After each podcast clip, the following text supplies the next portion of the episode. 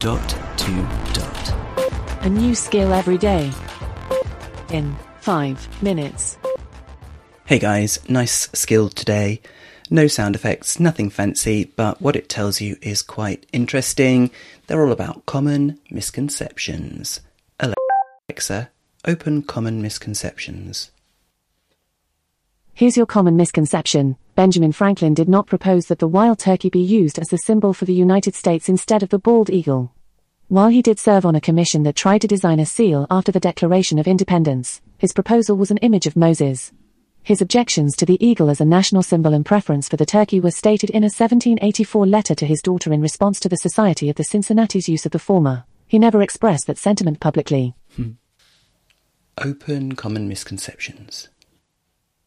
Here's your common misconception. Humans did not evolve from either of the living species of chimpanzees. Humans and chimpanzees did, however, evolve from a common ancestor. The two modern species are humans' closest living relatives. Some anthropologists and primatologists describe humans as a species of chimpanzee.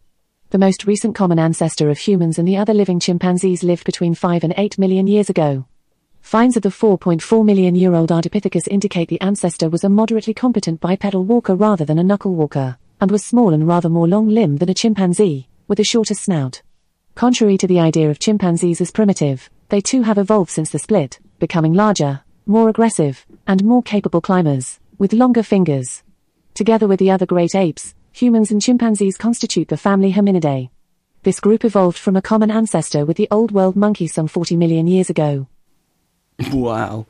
That was a long one. Let's do one more and hope it's not so long, but that was really interesting.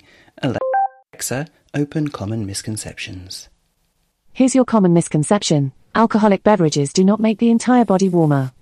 The reason that alcoholic drinks create the sensation of warmth is that they cause blood vessels to dilate and stimulate nerve endings near the surface of the skin with an influx of warm blood. This can actually result in making the core body temperature lower, as it allows for easier heat exchange with a cold external environment. It's true. If your skin's hotter, it's going to regulate, uh, radiate more heat away.